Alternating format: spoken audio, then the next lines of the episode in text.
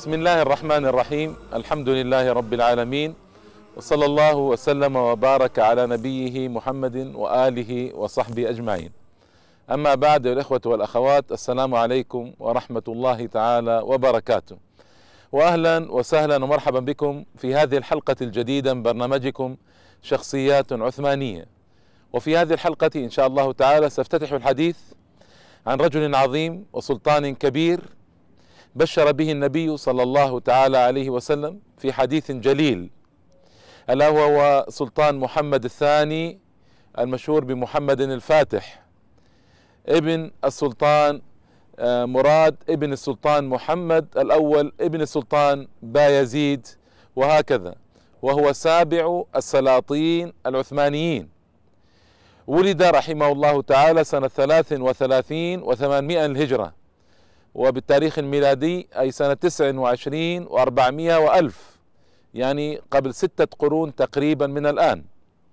ولد هذا العملاق واهتم به أبوه رحمه الله تعالى وسماه محمدا وذاك لأنه ولد في الشهر نفسه الذي ولد فيه رسول الله صلى الله عليه وسلم وعني به وجلب له العلماء الذين يدرسونه ويعلمونه ويهذبونه ويربونه وفي الوقت نفسه كان رحمه الله تعالى ميالا إلى الفروسية وإلى الشجاعة وإلى البطولة وأظهر ضروبا جليلة في كل ذلك.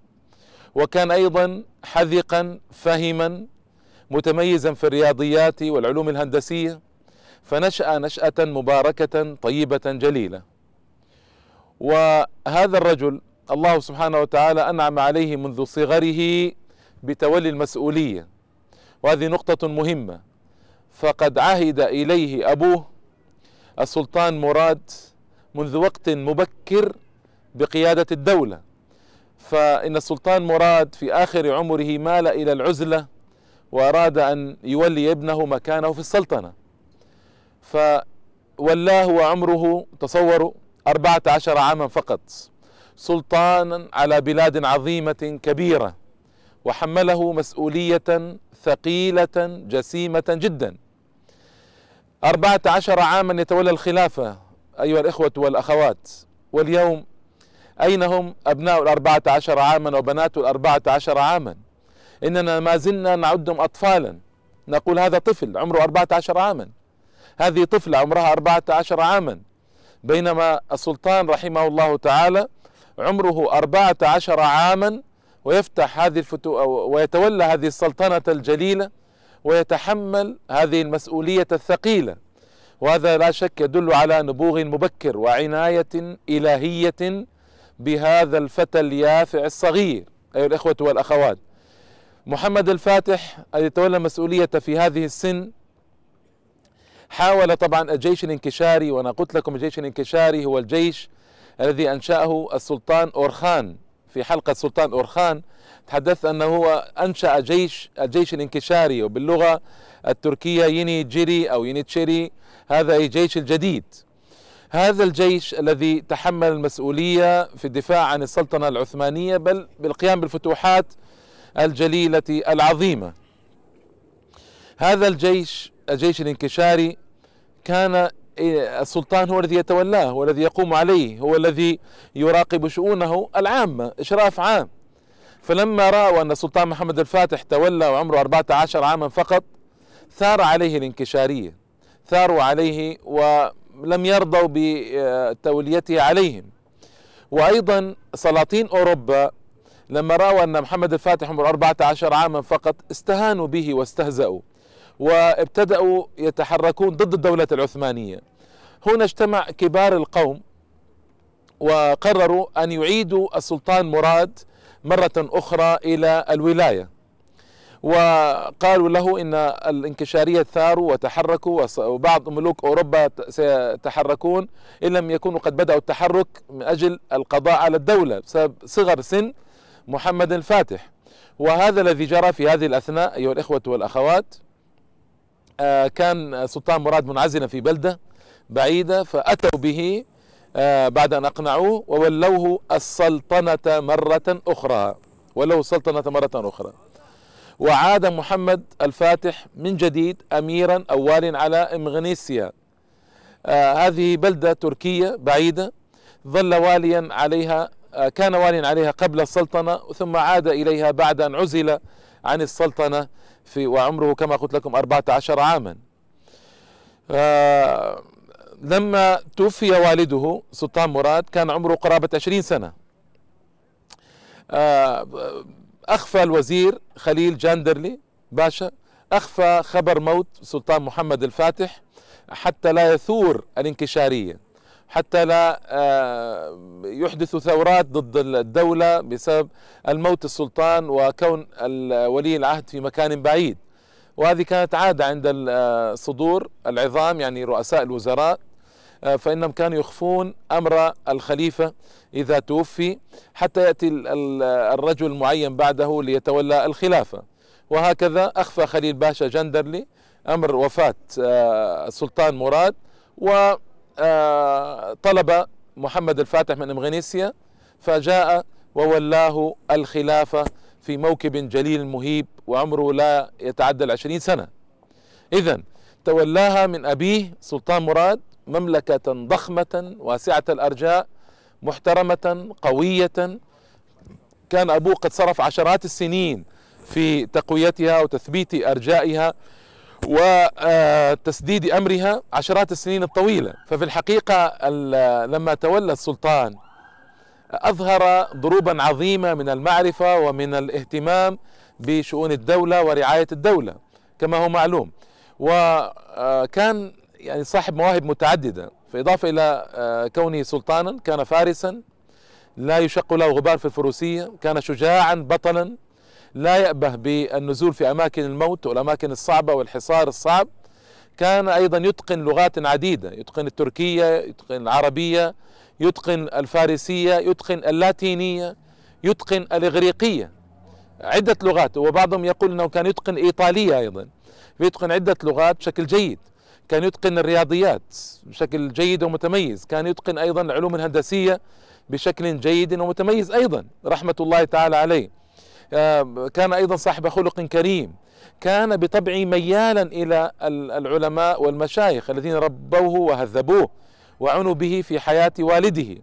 إذا هو استحق فعلا هذه البشارة بشر بها النبي صلى الله عليه وسلم. لتفتحن القسطنطينية. أو لتفتحن القسطنطينية. فلنعم الأمير ذلك الأمير ولنعم الجيش ذلك الجيش. نعم فتحت القسطنطينية على يد ذلك الشاب وكان عمره يوم فتح القسطنطينية إحدى وعشرين سنة وشهرين ويوما واحدا فقط. فتصوروا شاب يتحمل هذه المسؤولية الضخمة الجسيمة في وسط ظروف عالمية صعبة ويفتح عاصمة البيزنطيين. بعد ثلاثة وخمسين يوما من الحصار كما سيأتي في موقعة رهيبة جليلة عظيمة ويتحمل المسؤولية ويفتح البلد ويدخلها وعمره إحدى وعشرون سنة وشهران ويوما واحد ويوم واحد فقط. إن هذا لا شك يدل على عناية مبكرة. فلنعم الجيش ذلك الجيش ولنعم الأمير ذلك الأمير. وهو حديث صحيح. أخرجه الإمام الحاكم وصححه ووافقه الإمام الذهبي حديث صحيح. فإذا كان النبي صلى الله عليه وسلم قد قال ولنعم الأمير ذلك الأمير فحسبكم إذا بهذا فخرا وشرفا لهذا السلطان العظيم رحمة الله تعالى عليه.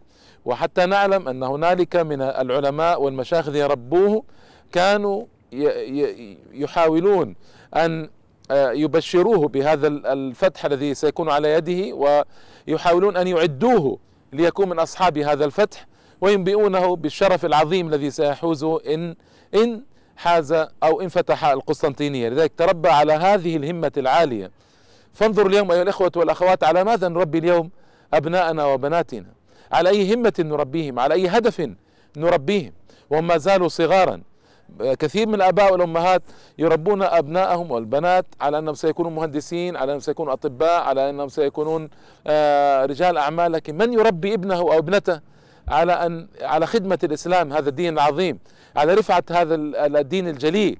على العمل لهذا الدين. من من يضع هذا الهدف في قلب وعقل ابنه أو ابنته؟ قليل لا شك.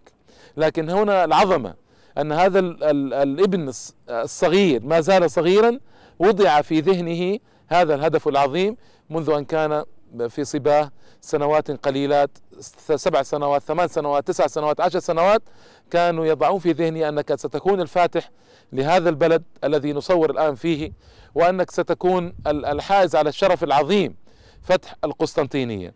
هكذا نعد الأبناء والبنات. هكذا ينبغي أن يعد أولئك الأبناء والبنات ليكونوا إن شاء الله تعالى عونا وسندا للمسلمين ورفعة لهذا الدين العظيم. عاش في السلطنة عاش في السلطنة إحدى وثلاثين سنة ما مات حتى ضم إلى بلاده خمسة سلاطين مسلمين وأخذ بلادا من سبع عشرة دولة إسلامية وغير إسلامية أوروبية. فتصوروا أن هذا الولد اليافع يصنع هذا الصنيع الذي كان يستهزئ به ملوك أوروبا لما وضع وعمره 14 عاما. لكن هكذا هم شباب الإسلام العظماء الذين نرتقبهم ونتمنى وجودهم في هذا العصر لكي ندخل بهم المسجد الأقصى إن شاء الله تعالى فاتحين. ولكي أيضا آه، نتغلب بهم على الصعاب. عندنا صعاب في عالمنا الإسلامي اليوم تقنية عندنا صعاب علمية عندنا صعاب إنتاجية عندنا صعاب هائلة جدا من باب آه، العتاد العسكري الطعام الشراب الدواء السلاح الإنتاج كل شيء تقريبا نحن تبع لغيرنا. من يخلصنا من هذا الذل والهوان؟ أبناء عظام وبنات عظيمات يعملون ويعمل بجد واجتهاد من أجل تلاشي ال ال هذه الثغرات سد هذه الثغرات تلاشي هذه العيوب. فإن لم نصنع ذلك هذه مشكلة كبيرة. سنظل نرابح مكاننا في العالم الإسلامي. واليوم العالم الإسلامي في الحقيقة في مفترق طرق صعب وأعداء متربصون به. فهو بحاجة ماسة إلى شباب وشابات عظماء وعظيمات يحاولون قدر الإمكان أن يرفعوا عنه هذه التبعة الهائلة. لذلك محمد الفاتح رحمه الله تعالى وصف من قبل المؤرخين الأوروبيين بأنه كان أكبر سائس لدولة عالمية آنذاك. ولم يكن أحد من ملوك أوروبا ولا ساسة أوروبا ولا ملوك غير أوروبا ولا ساسة غير أوروبا قادرا على منافسته رحمة الله تعالى عليه. بل بعضهم يذهب إلى أنه أكبر آه، عقلية أنجبها الأتراك على مدار تاريخهم محمد الفاتح. ولا شك عندي أنه أفضل آل عثمان مطلقا. ليس أقواهم وليس أعظمهم فأعظمهم هو السلطان سليمان. الذي بلغت الدولة في عهده مبلغا عظيما جدا وانتشرت انتشارا هائلا جدا وكبيرا جدا. وفي القوة مثل السلطان سليمان سلطان سليم آباؤه العظام سلطان مراد السلطان بايزيد هؤلاء ربما أقوى منه لكن هو أفضلهم وأعظمهم. فقد جمع مناقب عديدة وقد كان في الحقيقة متميزا عن سائر آبائه وسائر أسلافه ومن جاء بعده من السلاطين الكبار العظام. فلذلك نحن دائما عندما نتفكر في شخصية محمد الفاتح نريد أن نجعلها مثالا لأبنائنا وبناتنا مثالا لحكامنا مثالا لقادتنا مثالا لعلمائنا ومشايخنا مثالا للناس. فهو يستحق إن شاء الله تعالى هذه المنزلة الرفيعة. رحمة الله تعالى على هذا السلطان. آه هذه الحلقة ستكون إن شاء الله تعالى فاتحة حلقات. أتحدث فيها عن أعماله عن فتوحاته عن غزواته وأتوسع في ذكر آه ما صنع في القسطنطينية آه وفتحها رحمة الله تعالى عليه. إلى لقاء الإخوة والأخوات في الحلقة القادمة. إن شاء الله تعالى والسلام عليكم ورحمة الله تعالى وبركاته.